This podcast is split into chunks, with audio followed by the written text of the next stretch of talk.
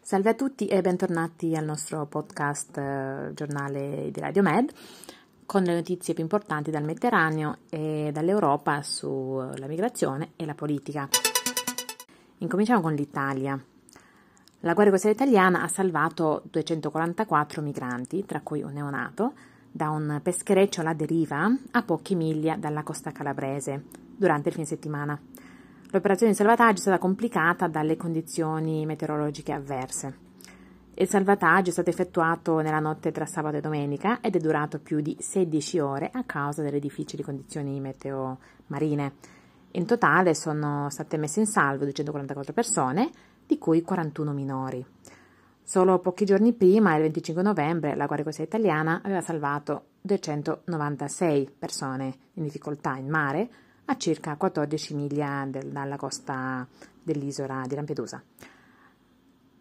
Un'altra buona notizia, dopo tanti giorni di attesa, anche la nave Sea-Watch 4 ha finalmente ricevuto un porto sicuro per le 460 persone a bordo.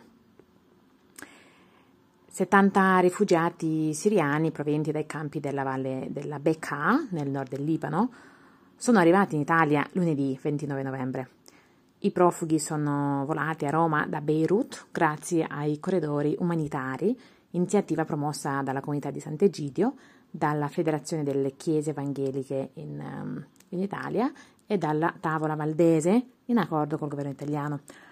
A questo primo gruppo si aggiungeranno altri 14 rifugiati, il cui arrivo è previsto per il 3 dicembre, per un totale di 84 persone, di cui 39 minori.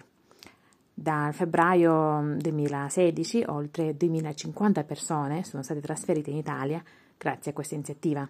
Complessivamente, secondo quanto riferito, 4.042 richiedenti asilo hanno raggiunto l'Europa attraverso corridoi umanitari.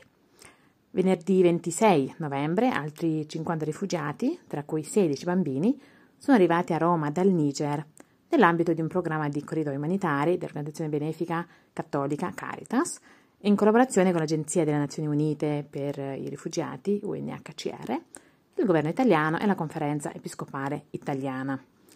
La Caritas ha affermato che l'iniziativa ha permesso a centinaia di rifugiati, molti dei quali hanno vissuto una drammatica esperienza nelle carceri libiche, di arrivare in modo legale e sicuro. Sudan, Repubblica Centrafricana, Somalia, Sud Sudan, Eritrea, Camerun, Yemen sono paesi di origine da cui queste persone sono fuggite per evitare persecuzioni e violenze. Grecia. La Grecia ha aperto altri 2 centri di accoglienza per migranti nelle isole Egee di Kos e Leros, situate vicino alla Turchia. La mossa ha suscitato l'ira dei gruppi per i diritti umani. La Grecia sta procedendo alla chiusura dei 5 campi per migranti allestiti sulle isole greche, create in risposta all'afflusso di migranti del 2015 e del 2016 e alla loro sostituzione con controverse strutture controllate, chiuse. I 5 campi insulari originalmente istituiti nel 2016 erano progettati per identificare i richiedenti asilo con un caso legittimo, mentre si gestiva il flusso di migliaia di arrivi dalla Siria, Iraq e Afghanistan.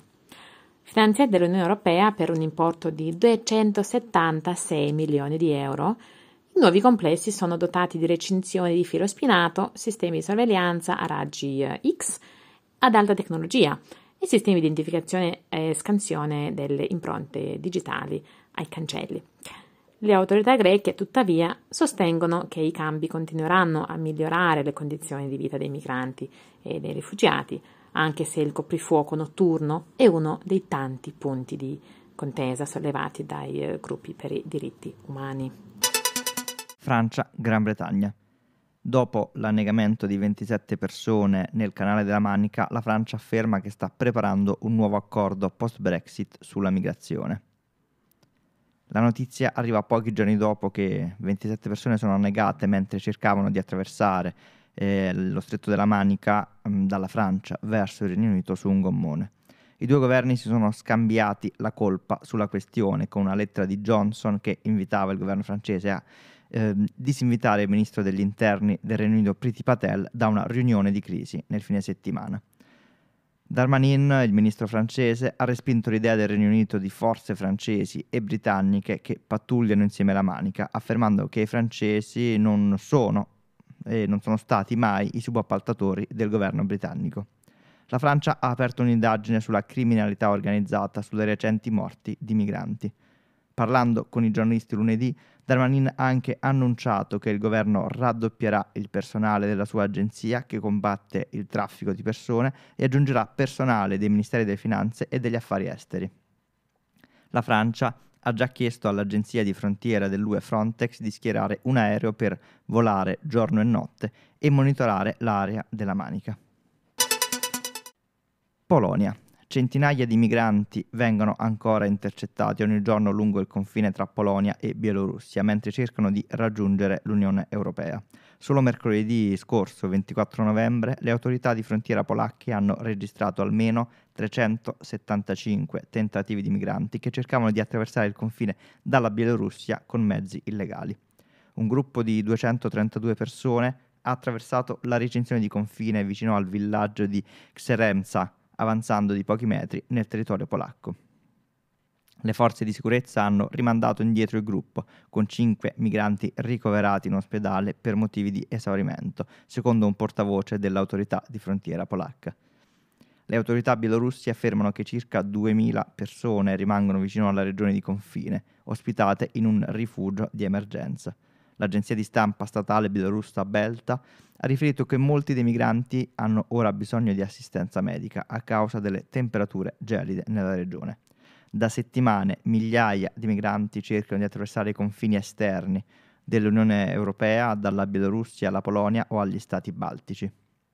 L'Unione Europea accusa l'autoritario leader bielorusso Alexander Lukashenko di far entrare deliberatamente persone da regioni in crisi, compresa la regione autonoma curda del nord Iraq, in difficoltà economica, per incoraggiarle a essere introdotte clandestinamente nell'Unione Europea.